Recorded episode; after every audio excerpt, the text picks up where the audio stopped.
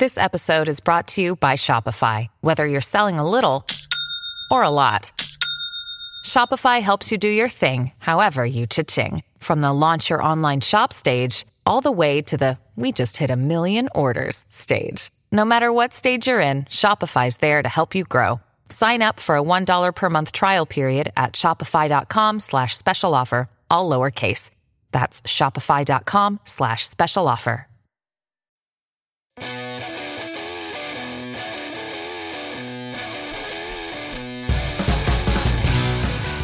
As the frontman for Dream Theater, James LaBrie has been the distinct voice for one of the most influential bands in progressive rock and metal history.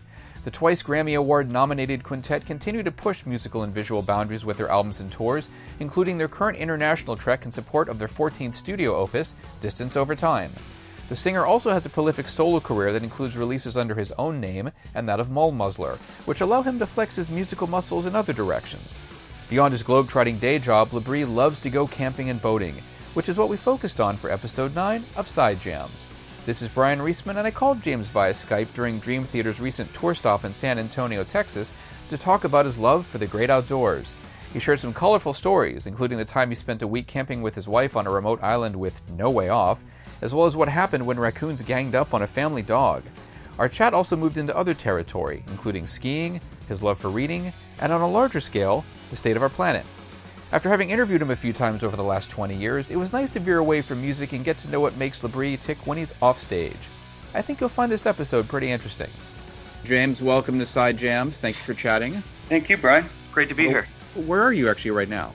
I'm Where in uh, San Antonio. We're on tour right now, and then we have a, a show here tomorrow night. So nice. we have a day off. I've been walking the, the beautiful canals of uh, San Antonio. It's, it's gorgeous here. I love this this city.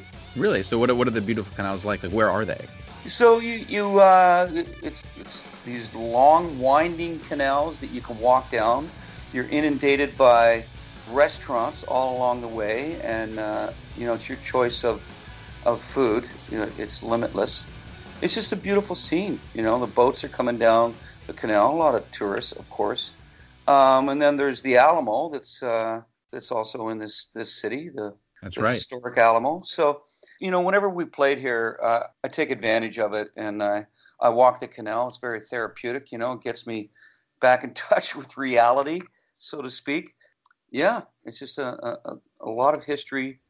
The culture here is, is magnificent. And uh, yeah, it's a great city. If you ever get the opportunity, definitely come and check it out. You, you won't be disappointed.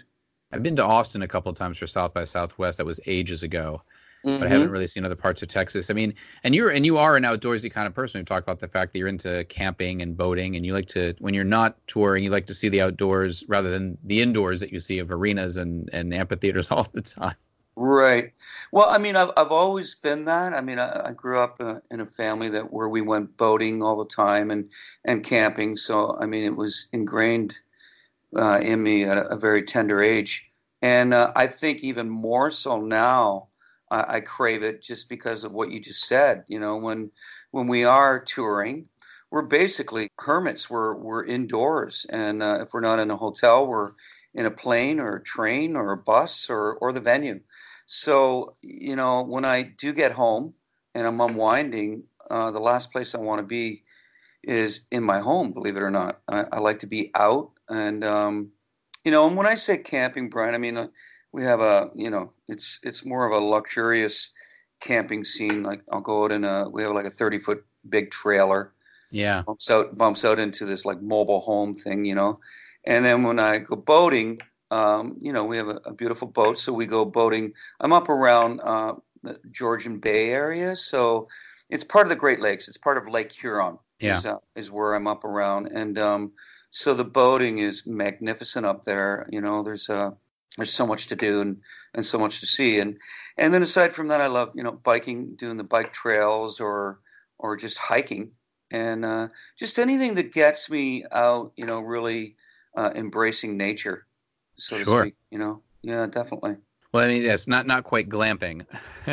Yeah yeah right right exactly my dad's from the Midwest from Illinois, and I, I he, he liked to go camping when we were kids in New England. It kind of drove me nuts, probably because of all the daddy long leg spiders that were crawling all over me when we were sitting by the lantern oh, yeah. playing pinochle and stuff like that. And uh, I was never that outdoorsy. Is it? Is it? What's the most sort of fun outdoors thing that you like to do? Well, I mean, you, you know, there's a there's a few things. I mean, wherever we we happen to be going, like if if we are on this this camping mode, you know, we always take our bikes with us. So I always check to see uh, what trails are nearby, so I can go biking. You know, my wife and I, and uh, you know, our kids are older now, so they're they're not necessarily joining yeah. the party, right? They're they're doing their own thing nowadays, and um, you know, and swimming. You know, if we're if we're near to a, a lake or a bay, you know, uh, I love the swimming, and uh, and you have to have the campfire every night. You, you just have to. So yeah. I always build a huge campfire, and um, you know, sit around and listen to music. We usually have friends come up and meet us and and sit around and chat and have some fine wine or or brewskis, you know, beer and and just uh, just talk about life, you know. And uh, it's just a great a great environment, you know, to just really unwind, be yourself, you know. And I also love to just uh, sit around the trailer too at times and and read. So I'm into reading a lot, and that also I think is part of the uh, recharging of the batteries. Right, right, yeah, for sure. Well, it, it sounds like it seems like solitude is what you're craving. Yeah, yeah, I think so. We used to go to a lot of established campgrounds. I mean, do you go off the beaten path? And if you do, then uh, what, how do you determine what's a safe place to, to camp? You, you can't really go off the beaten path with a, a 30 foot trailer. That's it, a good point. It, well, yeah, it, it, has it has to be something that's going to accommodate you, you know, because you're hooking up to water, right? And uh, or if you can't hook up the water, you you have the freshwater tank but you don't want the electricity, so you have to have electricity to run all the, the gadgets within your trailer and that. And so, yeah, you have to. You're you're kind of in a safe spot. There have been times though um, uh, where we have been at campgrounds where the old black bears are walking by and um, saw a moose. We went up into uh, Algonquin Park and couple right. moose were, were walking by, so that's kind of cool. But you're happy that you're walking into your trailer at night because some of the places are are somewhat remote, even though you are, you know, having uh, the electricity and that and the the convenience of a trailer, which is pretty much like a mobile home, right? So for the most part, you're safe. Yeah. For the most part. yeah. Yeah, I would think. So, have there ever been any times where you've just gone on a regular small tent? They like just you and your wife. Oh yeah. Oh yeah, like we didn't we didn't get into the the trailer scene until maybe like 12 years ago because we just loved doing the tenting.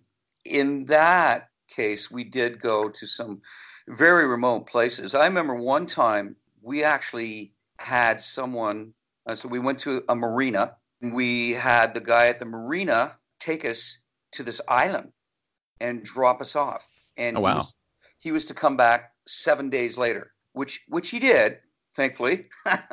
you know, because we only had so much food and and water, and um, luckily we had these killer uh, coolers that we had with us, so it maintained the ice um, for the seven days. They were so well uh, insulated. So wow. we went up to this island, and it, it, was a little scary, Brian, because I remember one night my wife and I were we were doing the uh, the grilled chicken and we we had the whole hibachi thing going, you know, and all that stuff.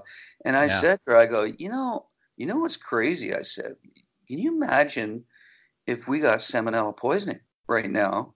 We would be screwed because I mean, very remote. No one was around. I mean, we'd see the odd boat, like maybe once every two days, a little wow. fishing boat go by you know and um this you know, sounds like a like the setup for a bad horror movie. Yeah yeah no kidding. A scary and, horror movie. yeah right? Can you imagine if there had been uh, some other guys coming up and going hey what's up here? You know i mean i don't know. I think i would have been hanging on to my axe because i always take an axe when i go camping. But um the thing is is that it, when we, you really start thinking about it, you, you're putting yourself in a somewhat precarious situation yeah. And um, I remember when we saw the guy coming up again, we were like, okay, you know, this worked out. We had a great time, amazing, but I'm never doing this again. You know, if we're going to go somewhere, it's got to be where there's other campers tenting, you know. So, yeah. yeah. And, and, you know, we had, uh, we had some situations where, you know, where, where we were, were camping in areas where I had to finagle like a, a rope system to put coolers like tie them really tightly bounded in rope, wow. and then hang them from a, a big thick branch from a tree because one, you had the raccoons all over the place, and two, you had the bears. And and bears, you know, they once they've been around campgrounds, they become aware of where the food is. You know, Yeah. they they they recognize the items. They know what the hell a cooler is. So I remember every night I had to go through through this routine, tie up the the coolers, get them hung about I don't know nine ten feet off the ground, something where they just wouldn't they- and and very tight so that there's no odor, there's no food odors because their sense of smell is incredible. Yeah. One night, I guess my wife and I had a, had a, had a few too much to drink, and uh, we had like um, some snacks in that in the tent. Uh oh. Fortunately for us, it was our last night there. And we woke up in the morning, Brian, I kid you not. There was a great big hole in the back of the tent, and it looked like somebody had a food fight in our tent. Now, Wow. we didn't wake up because we don't know to this day whether a bear came in and grabbed all the snacks or was it just a, a family of raccoons saying, hey, thanks a lot, you know? But it pretty damn scary when you think of it because if, if either one of us had woken up and seen this thing beside us, who knows? Like raccoons are vicious. You, you corner a raccoon, you might as well be cornering a, a wolverine. Um, I was camping with my my cousins way back, and I was I, I think I was about 14 years old, and they had this um, German Shepherd Collie dog. It was a big dog, you know, and um, the thing ran uh, and chased some raccoons into this like swampy area. And what they do, we found out from the park ranger, what they do is they collectively jump on the back of a dog and they try and drown it. So they try to submerge it. So this dog was strong Wow. enough that it got out, but we had to put it on a boat and get it to a vet immediately because it was all cut up, bit. It, it was unreal what they did to this dog. Like they just manged it, you know, they mangled it. Wow. He, he was fine. I mean, he had to get, you know, shots, obviously, in, in case of rabies or whatever, right? But, uh, Yeah. Yeah. and I remember the park ranger saying, you don't ever corner a raccoon because they are vicious. They will tear you apart. we used to we used to feed raccoons in the, I grew up in suburban Boston. We used to feed raccoons uh, that would come out of the we had some woods behind our house. There's a few houses that had a small area of woods behind it, and so actually over the course of I think three or four summers at least, they would come out. This mom would come up with her babies or whatever, and we'd feed them. And they the mom got so trusting, she actually took bread out of my dad's hand. Right Yeah. at the door to the, right. the on the deck, which is actually, you know, we were lucky they were that trusting. Unfortunately, Mhm. our family cat decided to come out one night Ooh, on the other side, and my mom had to go through the other door because he was on the other side of the yard to get him before he got into trouble because we knew that even though he was a fighter, that would not end well. Oh God, no, no, no. And you know what? They're they're fine. Like we've done that too as well. Like been at a campsite, and you know you throw some breadcrumbs or whatever like that. They come up and they're the cutest things in the world, right? And they also tell you that you know don't feed them, don't feed them, don't feed them. You yeah, know, exactly. right? Because then we have a problem here. And um, but yeah, like in that kind of a situation, yeah, they're the sweetest things on the on the earth. But man, I've seen the other side, or I've seen the results from the other side. Yeah. I, I can understand the appeal of camping. It's just not something I ever really was that excited It's about. I, I like everyone. There's it, it- absolutely. I mean, you know, my siblings in my in my family, like, hey, you gonna go camping? Uh, yeah, I don't think so. Right? you know, they're just not into it. No. But boating is something that's a for some people is a little bit more social as long as you're not getting seasick. Yeah. well, I mean, you know, we we don't have to deal. I mean, oh no, I, I shouldn't say that. We've been in some extremely rough rough weather before coming back, and that. You know, when we go uh, boating, we're, we're we're meeting a bunch of friends. You know, we tie up to like five six boats. You're there for the afternoon, and you're hanging out, and you're just uh, you know jumping in the water, getting back up on the boat, and hanging out, and then you're cruising too. You know, we we go for uh, little excursions here and there, and and now we take advantage of uh, you know the whole uh, Airbnb and VRBO and all that stuff. We'll just uh, book a cottage, you know, uh, somewhere w- where like way up the lake, and uh, Right, right. we haven't gone, and you know it might be like a, a six-hour cruise to get up there by boat, but that's also part of the enjoyment, right? Is all all the scenery to get up there, and then we uh, we stay with with some friends with with some other couples. Um, you know, they boat up too with us, and and we stay uh, at these beautiful cottages and and just hang out for a few days, and and you know that's also part of it, right? And then Yeah. during the day, you know, we used to always go like uh, water skiing. I mean, I uh, I don't do as much water skiing as I used to. I, I, I still downhill ski um, all the time. Okay. Every winter, my wife and I and my entire family actually we we ski and we always go to the big resorts out, out west, or you know, we've been all the way through Vermont and up into Quebec and out west Canada, out west uh, in the states, and we just absolutely, you know, we do the Icon Pass, which um, the Icon Pass gets you into um, 44 uh, ski resorts around the world, Oh, and wow. what you, you pay a sum of money up front, obviously, and then you can ski anywhere from five to seven days free at these resorts. And so it's really well worth the money. Put it this way: if like you, you buy the ultimate icon pass, you're going to pay something like a, about a thousand bucks, right? Oh, wow. And if you go to a ski resort for seven days, and the average cost is about $140 a day for a ski lift, you do the math. If we and we usually go on two or three of these uh, trips every winter, so it's a no-brainer. It's a no-brainer. And then there's all the perks, right? You know, there's all Sure. the perks that come along with those with those passes as well. So you know, the whole skiing thing is is something that we've been doing, my wife and I, since we were five years old. So you know, we are avid skiers, and that's also part of the way that uh, you know we we thoroughly enjoy the winters because I know a lot of people have problems with winter, right? Oh, It's, yeah. Oh my God, I can't stand it, freaking me no. yeah, right. So we uh, kind of chase away the blues, uh, the winter blues, with with that scene.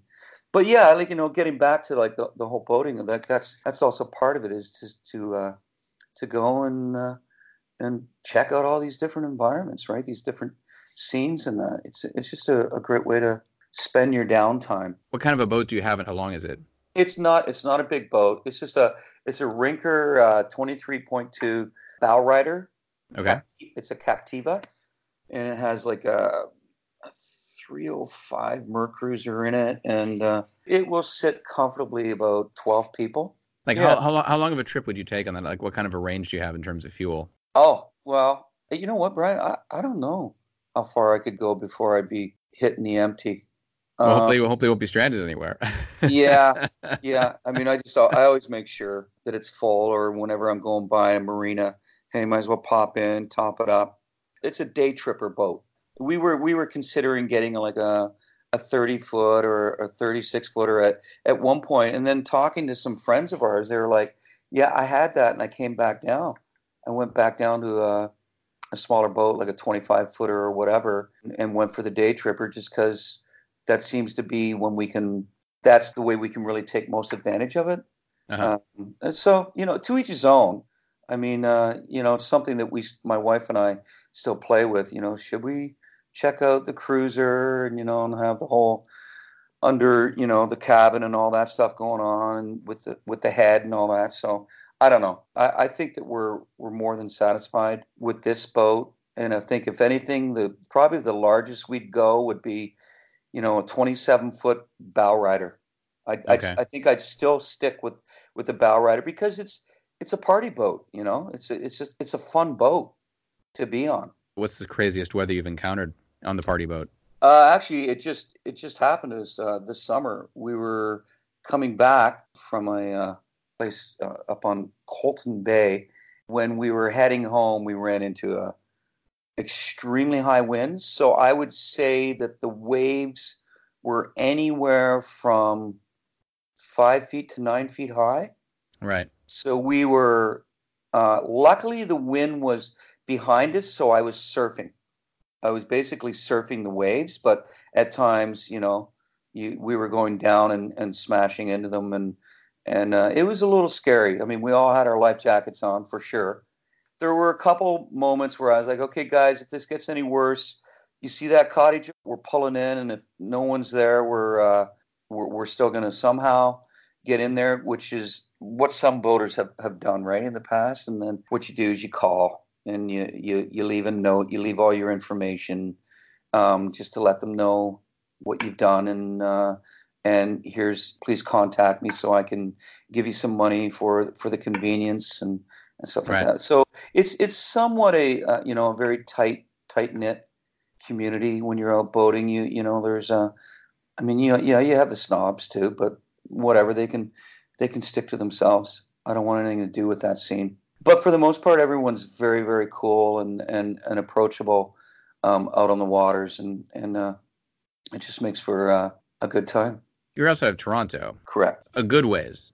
I guess in miles, that'd be about 100 miles north of Toronto. Okay. So it hasn't really been any ocean boating for you. It's more like in the lakes and Oh, it, it it's it's huge out there. Where you you can be out, Brian. I swear to God, like in uh, like Georgian Bay or like Huron, you do not see land. Absolutely not. It, they're they're massive. Those Right, bodies right. Are, are massive. They are so big, and uh, you know you have the big ships coming through, the big cruisers coming through. You have the big grain boats and any other kind of supply ships Sure. that, that come through there. So it's a lot bigger. But I mean, we tend to boat. We're we're sticking close to to land. We're not going out in the middle of nowhere because there's no reason for us to do that. There's absolutely no reason for it. You know, yeah. we have been even in some of the places that we chart because I have like the Navionics app, you know, so and the GPS on my boat. So even uh, some of these places, like I said, like a six hour or even more, you get out into some of these charted areas, like where the, the GPS is taking you, and you cannot see land around you for the life of you. There's no way. That's when you're like, okay, thank God for the good weather, thank God for the GPS. Yeah. you know? yeah, for sure. Now, have you, have you ever done a, a camping trip that started as a boat trip or the other way around? Have you done both activities together? No, I've never done. Well, no, yeah, yeah. Like it. You mean? What do you mean? Are you saying like where it started out as a boat trip and then it ended up? Camping somewhere, yeah. Oh yeah, Like- oh yeah, oh yeah, absolutely. When we were tenters, that's what Karen, my wife, and I would do. Okay. So you, know, you start out on a boat, you take the boat, you go to a, whatever island, and then you would uh, camp there for a few nights, then put everything back in a boat and go to another place. And, you know, like just check out check out some cool places that that look like they would accommodate uh, a nice few days for for camping and hanging out and swimming and campfires and all that other stuff. You know, yeah. For the other side, jam, which is obviously your love for reading, which I'm Yes. assuming you do when you're sitting out in the boat or camping and relaxing. Mhm. What do you like to read? I like uh, sci-fi stuff, and I mean, right now I'm I'm reading a book uh, by Brent Weeks, Uh-huh. W E E K S. It's called The Blinding Knife. So it's more it's more like a, an altered reality, right? You know, it's a series of books. There's four books, and it's it's all about taking light and bending it and and making it your power, and um, you know, being able to create situations that are advantageous, obviously, to the individual and to uh, the people that he that he runs. He's like uh the king or the the emperor and that. There's stuff like that. I'm also reading like a, a book. I like um, you know spiritual books or books on, on life. I'm reading uh, Jordan Peterson is Uh-huh. the the author, and, it, and it's uh, 12 Rules for Life, and it's just uh, you know about just realizing. Uh, you know, we always are in pursuit of happiness, but the reality is is that life is is not was not necessarily designed so that we could we're supposed to be happy all the time. It's very dynamic, right? It's right. right. Yeah. So so the rules are that we we kind of create that balance. We we find that path that that can kind of bring us that equilibrium. Uh, so uh, you know, uh, and I like reading. Uh, the other one, uh, I, it's called it's just simply called Sapiens!, and it's Oh, just by about- uh, Yuval Noah Harari. yeah. Yeah. oh my god. I, I did an interview with him for Costco like last year. He was interesting. No He's interesting kidding. character. Yeah. Oh wow. Okay. Okay. What do you think so, of it? What do you think of the book? Well, I I just just started, so I, I can't really I can't really say, but I think I'm going to enjoy it. I think you will. It's it's interesting. I think I think it's the same as then there's Homo Deus, which I think is the Oh, okay. there's two books. He starts off with the history of mankind, and then he, and Right. then later on he's talking about the future of where we're going. And some of it's actually kind of pessimistic, but it's also the reality that you know we have an increasing population, and Yeah. as we've gotten more advanced and we've gotten better at taking care of ourselves, we're not taking care of the planet. Yeah, Um, that's that's the problem, right? but and it's then- it's fast. And then what's our maximum? You know, like what what, what are we Exactly. going? to I mean, that's just. I'm sure it's on the minds of everyone, right? If you think about it, I mean, what what the hell are we going to do? You know, when we when we get to the point that we've reached as much as, which I think we're almost there now. Are we not? We're, Well, you know, yeah. How much more can the can the planet? I mean, if it wasn't for technology where it's at even now, would we have enough food? And you guys actually have uh, on the new album an ode to Mother Earth. Right. You know, exactly. at So the, at the end of the album. I still think when I have these discussions with with friends or family, and you know we get around to that, and we're like, you know, okay, what about the greenhouse emissions, you know, and all this stuff, right? And um, what are we going to do? And I said, you know, I really feel, or at least I believe, that science will be our savior. Yeah. I, I think that they will come up with a way to eradicate the greenhouse gases, whether it's through nanotech or or whatever it might be. Um, I know that um, uh, what's his name there, Sir Richard. Uh, Branson? guy- yes, you know he's he's put up. Uh, he did this years ago. He said 25 million to the first science team that that comes up a, with a, a solution or a resolution to our our pollution. You know, and you know nanotech is. I'm sure you've read on stuff like that, but I mean Yeah. it's fascinating what they can do. Where you know they've had where they they create these polluted little pools and they release this nanotech into uh, the pool and it, and it cleans it up. So I mean, it's it's it's kind of like I, I don't know if, if they're doing that now. I wonder if they're also saying, okay, well, wait a minute, if, if we can do something like that, then let's let, let's even bring it to you know the atmosphere. What can we do for the atmosphere? But I, I, do think that that is what's going to save us. And then if the extension of that, like if you think about the medical advances that are going on now, Oh, yeah, from, absolutely. you know from technology that too you know and and we do know that that technology is being used to grow our foods as well so i think that all these uh, sci-fi movies that we were seeing and that we have been seeing it's it's becoming reality That's scary. I mean, Yeah, you know, it's like all, really the, all is. this, all those '70s disaster movies that used to be like, ah, Soylent Green, whatever. I'm like, I don't know, man. Right. What it is that you're eating? You see all this artificial intelligence like i saw this was on uh, cnn or fox i don't know they were showing this robot that was doing flips it was doing like as if it was an olympian Yeah. So it was running, doing flips in the air, catwalk, it, and I'm I'm thinking, hang on a second, that's a robot that's doing that. This is scary. what is going on? you know? Skynet, man. Skynet. Oh my God! Yeah, yeah. Well, you know something actually. Do you think that you know? I mean, you spend a lot of time outdoors. I mean, you obviously are on the road. You're dealing with a lot of technology. You're in a lot of venues, and the cliche is that when you are on the road, a lot of times you see the tour bus, see the back of the venue. You might be Mhm. lucky to have a day off. Do you think Right. that if more people were doing things connected to nature, they would consider more about things about climate change and would contemplate Oh. more about what we're actually doing to the planet? Undoubtedly, absolutely. Because when you're out there and you're realizing just how beautiful and diverse this this world is, this planet that we live on, Yeah. and how fragile it is, you can't help but think about that. You like it's always something that's on my mind when, I, especially when I'm out hiking. I'm like, look at this, you know. But how long can we keep this, or how long will it be before this kind of a, an environment or scenery is gone because of the way that we rapidly are eating up the planet, and we have no concern for that these areas, these remote areas, or these these these ecosystems are what maintain us. And if we abuse it, it can only take it for so long. And you know, let's face it, Brian. It's not. It's not going to be uh, nature of the planet. that's going to go away. It's going to be us. For, I've been saying that for a long time. It's like everyone thinks like the end of the world is coming. No, the world's not going to end. We No. are. Exactly. The world can exist for another million, two million years. It'll be though we almost no life on the planet. It'll rebuild, but we won't be It'll here. And I think exactly.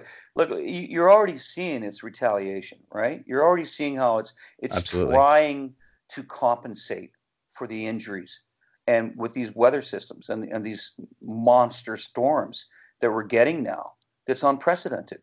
You know, it used to be, oh yeah, but you know, like during October, November, we get this and that going on. It's like it doesn't matter what time of the year it is. We have Yeah. things going on uh, globally that used to be an anomaly, and now it's becoming regular. It's becoming the norm. exactly. Yeah, it's it's a little it's a little frightening. So get out there and do more camping and boating, is what you're saying. Yeah, get out there and, and you know really see it for what it is, and maybe uh, you'll have a voice. You know, yeah, Absolutely. yeah, for sure. That wraps up this latest episode of Side Jams. Please join me for the next installment, which will feature Blind Guardian frontman Hansi Kürsch. The tunes used in this episode are from Fox and the Law, and I licensed them through AudioSocket. As always, thanks very much for listening.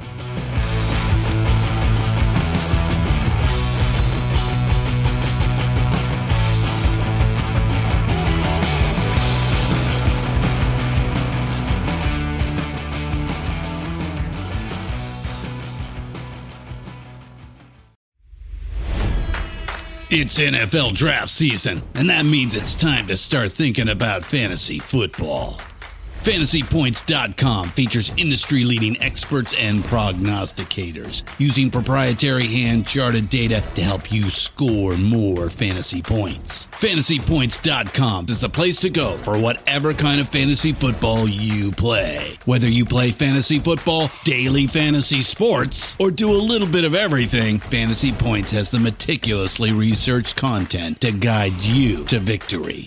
And why wait for the fall? Fantasy Points also covers the new spring football league, the UFL. Join the guru, John Hansen, Scott Barrett, Joe Dolan, and other massive names in the fantasy football universe with an exclusive offer. Use code Pantheon for 15% off any fantasy points package, including the all in package, with access to every article, tool, and data nugget that Fantasy Points has to offer. That's fantasypoints.com and code Pantheon for 15% off at Fantasy Points. Fantasypoints.com. Code Pantheon. Score more fantasy points.